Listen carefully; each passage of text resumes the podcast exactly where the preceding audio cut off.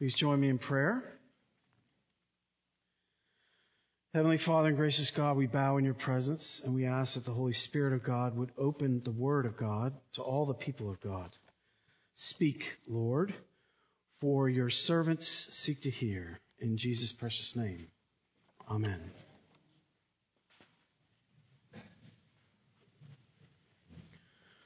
Are we following the leading and guiding of the Holy Spirit? That's the question this morning.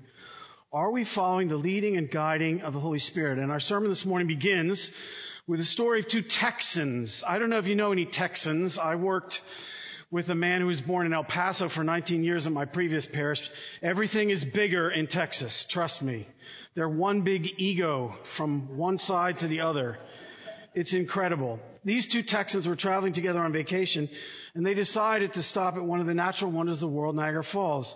As they took the beautiful drive from Lake Erie to the falls, they were filled with admiration and awe at the size and power of the Niagara River. They were particularly impressed with the rapids just above the falls and stopped there to look. From there they could see the massive mist cloud that always hangs over the precipice. One of the men who'd already been there and who was hosting the other said, come and I'll show you the greatest unused power in the world. That's straight Texas. Taking him to the foot of Niagara Falls, he said, there, there is the greatest unused power in the world. Ah, my friend, said his friend, not so, not so. The greatest unused power in the world is the Holy Spirit of the living God who lives in each one of us. Hmm. Hmm. Paul puts it this way in Galatians if we live by the Spirit, let us also keep in step with the Spirit. So the question is this the Spirit is trying to lead you in your life.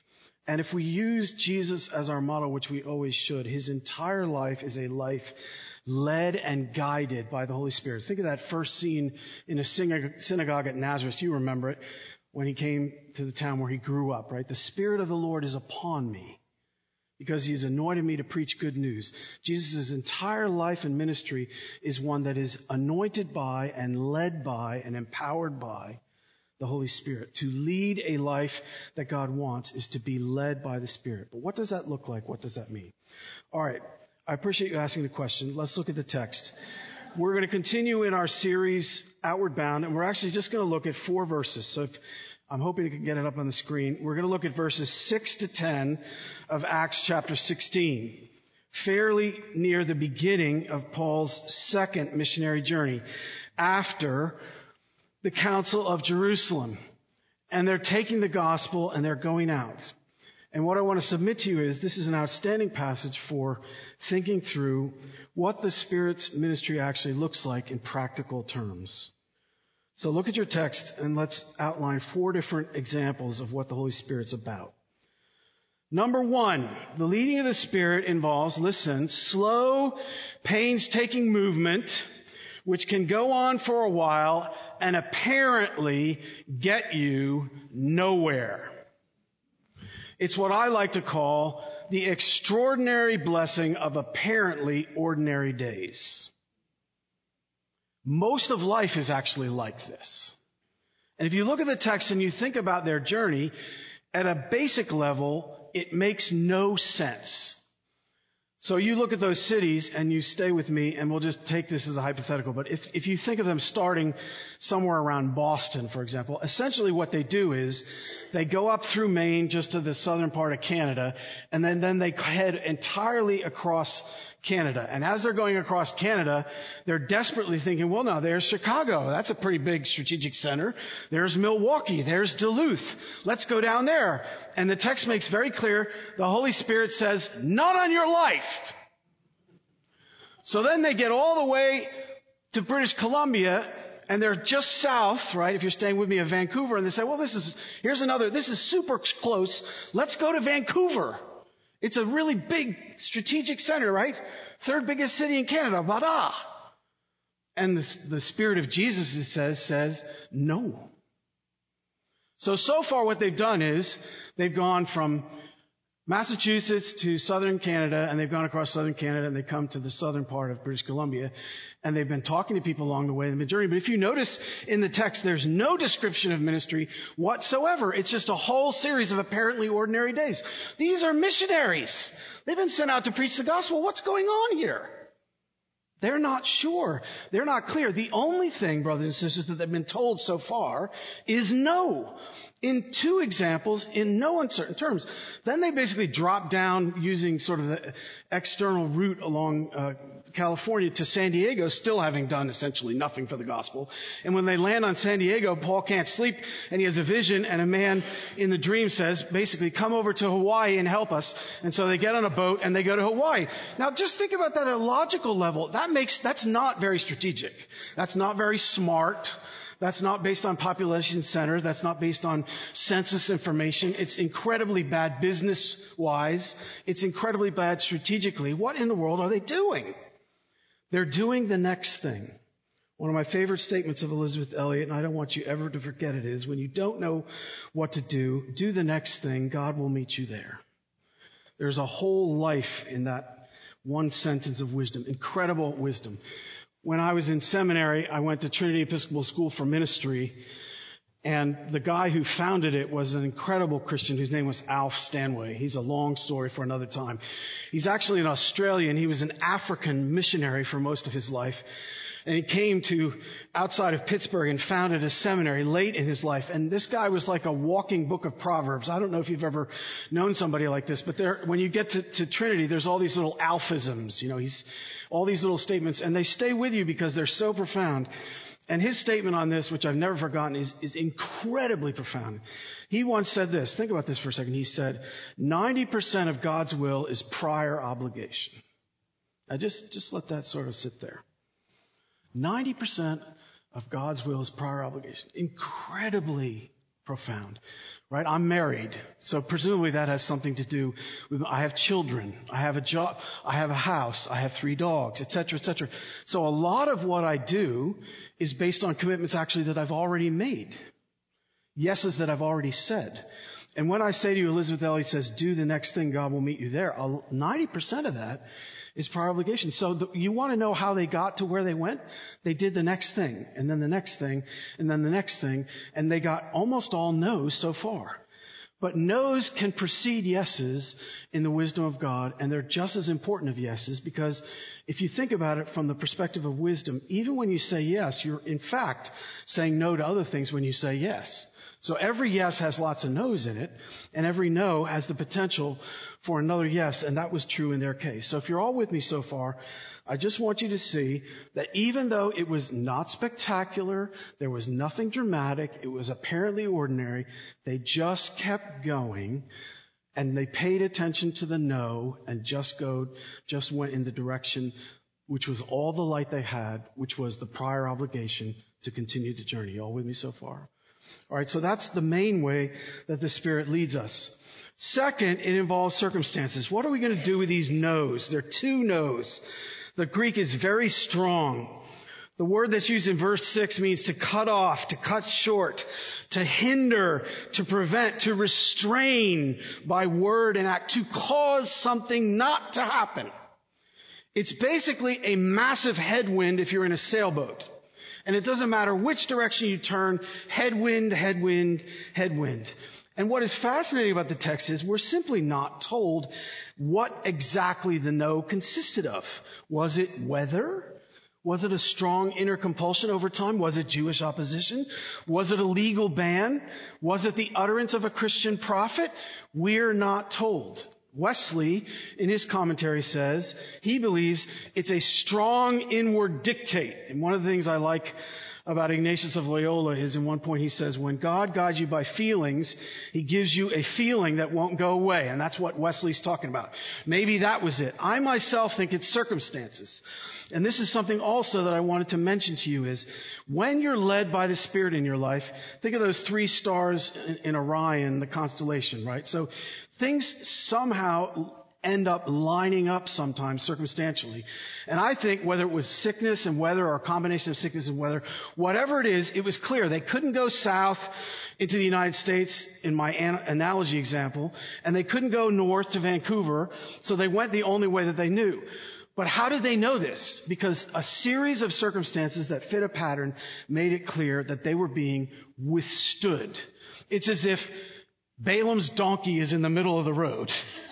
Right? It's that, it's that kind of, it's that level of, it doesn't matter what you, you just can't do what you feel like you're supposed to do. Okay. I'll do the next thing. I'll do something else. They're very strong no's. So patterns and circumstances and feelings sustained over time. Third, it involves direct interventions like visions. It's a great story for all the things that God does. So here we are in verse 9, and it says, A vision appeared to Paul in the night. There he is down there in San Diego, and the vision says, Come over to Hawaii.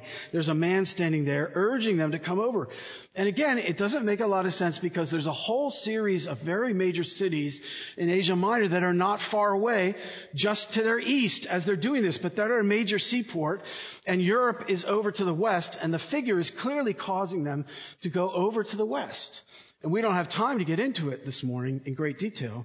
But one of the things I want you to think about is this is a story about the gospel getting to Europe for the first time. Did you know that? That woman, Lydia, that you heard about, is the first Christian in the entire history of Europe. You and I wouldn't be here without her.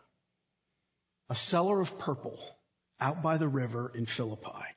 She was an Episcopalian, almost definitely. I'm, ser- I'm, I'm serious. You know that upper middle class, right? Purple was the most valuable color. She was probably on the vestry, right? But she's out there and she's a God-fearer and she gives heed to what was said by Paul. So all these no's in Asia actually lead in the wisdom of God to the first yes in Europe. But it comes not just through apparently ordinary days and not simply because of a lining up of circumstances which involves discerning the patterns, but it involves a direct intervention in an unusual situation. And one of the things I want to say to you is a spirit-led life is a life that pays attention to the apparently unusual things and asks why. We have a saying in my household, all it takes is one phone call.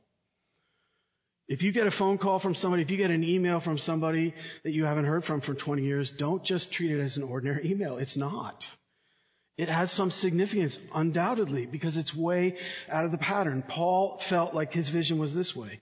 So those are three things. And the fourth thing I don't want you to miss is, and it's kind of hidden in the English, it doesn't really come out, but it's that word concluding in verse 10. The fourth thing is, it involves communal deliberation and discernment. And I love this word in the Greek, sumbibadzo. It comes from a verb that means to get on a ship and the other part of it means with. So it literally means to get on a ship together with. And if you've ever had to board a ship with a whole group of people, it's an enterprise. You better do it decently and in order and have all your tickets and have all your luggage in a row. And what's being said here is this. When they get to Troas, after Paul's had this vision, after they've had all these frustrating days, after they've had these circumstantial no's, they sit there and they say, okay, that's it. We've had it. What in the world is God saying to us? And it actually takes some time. There's some struggle. There's some back and forth. And it says they were forced together in the Greek. They, they strived together as a community and said, okay, now I see. Now God's actually calling us there, not there. You and I need one another if we're going to follow the Spirit. There's no place in the Christian life for an individual Christian. You do know that.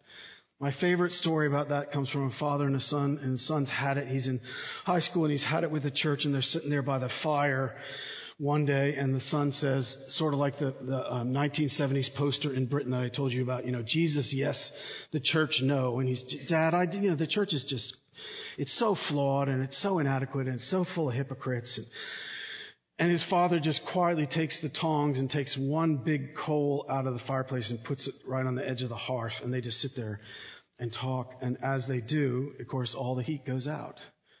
And the father just looks at it and he t- takes his son. He says, Now you see that? You see what happened? All the heat went out of that. That's what happens to individual Christians. You need those other, I need you, you need me. You may not believe it, but I'm your brother in Christ. You're stuck with me. not just for here, but for eternity and vice versa. We are the family of God and we need one another that much. Do you have any siblings? Sibling relationships are challenging, but they're also important. And deliberations with siblings are very important for families. Are you with me? So four different things about the guidance of the Holy Spirit. Now I go from preaching to meddling and then we're done. So, hmm, what are we going to do with this? Well, the first thing I want to say to you is this, brothers and sisters. I want to, I want to go after what I want to call your general orientation. And what I want to say to you is this. This sermon is 180 degrees uphill in the culture in which we find ourselves. What I am telling you is this. You are not leading your life. You're following in your life. Did you get that? When Jesus shows up in history, here's what he says. Come follow me. So to be a disciple of Jesus is to be a follower. You are in a country that is based on the declaration of independence. Guess what Americans like? Independence from everything. And we've really, through the culture of narcissism, reached new levels of crazy independence in the 21st century, where everybody gets to define every facet of reality for themselves. I think of the Microsoft ad. Where do you want to go today? It's just so hypnotic. There you are at your computer and you have the whole world at your fingertips. You can go anywhere on the internet. You can do anything. It's all about you. This entire story is the opposite. This is not about Paul. This is not about the, Paul's companions. This is not even about the geography. This is about the mission of God and the leading of the Spirit of God. It's about following, not leading. The key question in your life is this. Not where do you want to go today? The key question is this. Where does God want you to go today? And the difference between those two is night and day. And someone who gets up in the morning with a spirit of dependence is someone who's starting to live as a Christian. The first thing you think about when you get out of bed in the morning is absolutely crucial. You didn't make this day. You didn't make yourself. You didn't make this church. How much time do you have? God's actually been ahead of you all during the night doing all sorts of stuff. He who watches over Israel slumbers not nor sleeps, right? Says the psalmist. God's been doing all that and you've just showed up and you have the gall to say, fortunately I'm here. Where do I want to go today? What a joke. What a pitiful picture of humanity. That's not a human being. That's someone who is a caricature of a human being. Jesus doesn't start his day like that. Early in the morning, he went off by himself to a quiet place to pray. Why? Because he was asking the Father and asking for the Spirit to lead him that particular day to do whatever he was called to do that particular day. In the morning, he asked to be led, and the rest of the day he was led, which is why he was able to do so many different things at so many different levels with so much wisdom all the time. He was wisdom incarnate because he was led by the Spirit. He himself was following the Spirit. He calls us to follow the Spirit. Are you with me so far? That's indispensably true. Secondly, are you willing to see in this story the wisdom of the apparent importance sometime of God's no's? There's a lovely story in Jack Andrews' expository commentary on Acts. It's just simple, but I like it because it makes the point that I want to make here. It's about a young woman preparing basically all of her early life for missionary service and she'd done all the work, she'd done all the language preparation, and she was getting ready to go. This is a long time ago now, and she got a telegram that her sister who lived in Midwest died.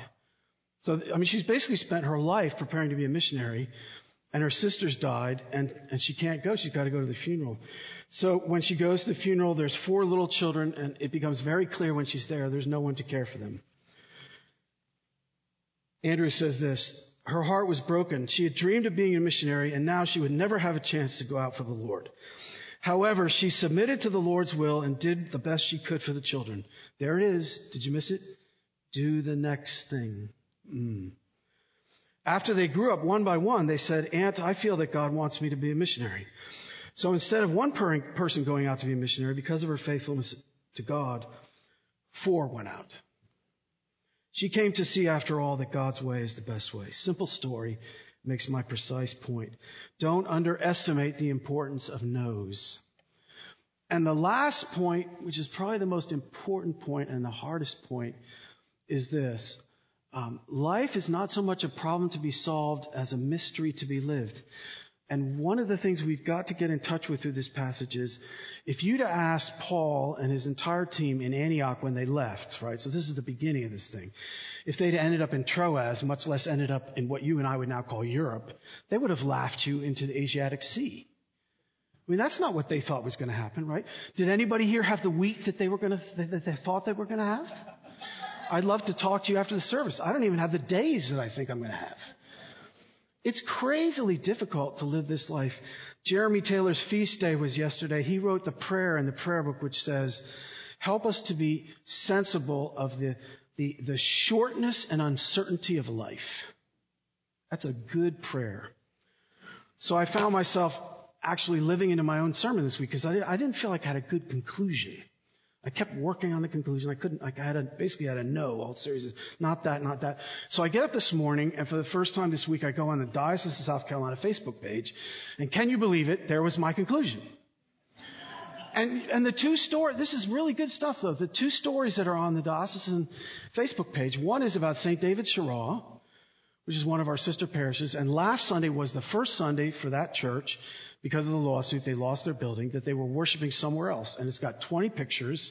Bishop Lawrence came up from Florence, and the Methodist Church, God bless them for their incredible hospitality, lent them their building. So at four o'clock in the afternoon last Sunday, St. David Cheraw had their first worship service in their history, not in their own building, with Bishop Lawrence preaching. And if you look at the pictures and you look at the people, they're very happy.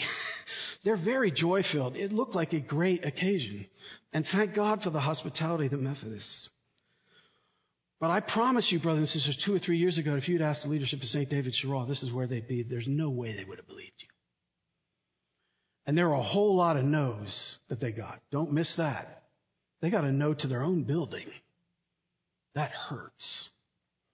And there they are, right smack in the middle of God's will. And then the other story is from a, a laywoman at Trinity Pinopolis